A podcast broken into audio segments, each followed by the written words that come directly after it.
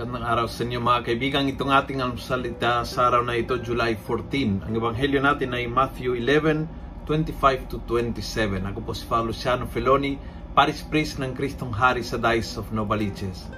Sabi ni Jesus, Father, Lord of heaven and earth, I praise you because you have hidden the things to the wise and the learned and revealed to the simple ones. Gustong gusto ko yung yung ugali ni Jesus.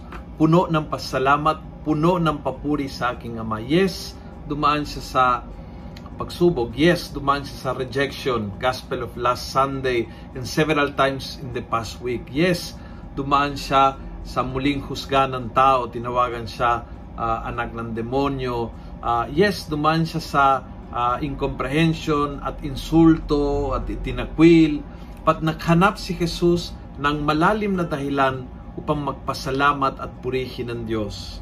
Yes, Father, Lord of heaven and earth, I praise you because that, that, that, complete the sentence. Yun siguro ang hamon ko sa iyo ngayong araw na ito.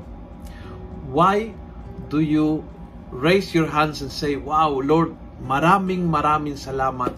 Pinupuri at pinasasalamatan kita dahil incomplete the sentence dahil ang ganda po ng aking pamilya o dahil niligtas mo ako ng sakit na ito o dahil binigyan mo ng pagkakataong makakuha ng trabaho sa loob ng pandemyang ito o dahil hindi mo ako pinabayaan Lord. Hindi ko alam kung paano ako nakasurvive but nakasurvive ako. O dahil sa oras ng hirap sinamahan mo ako. O dahil when I was totally broken Lord you were my strength. O dahil binigyan mo ng second chance after na malaking kong kasalanan. Whatever is the reason complete the sentence, and give praise.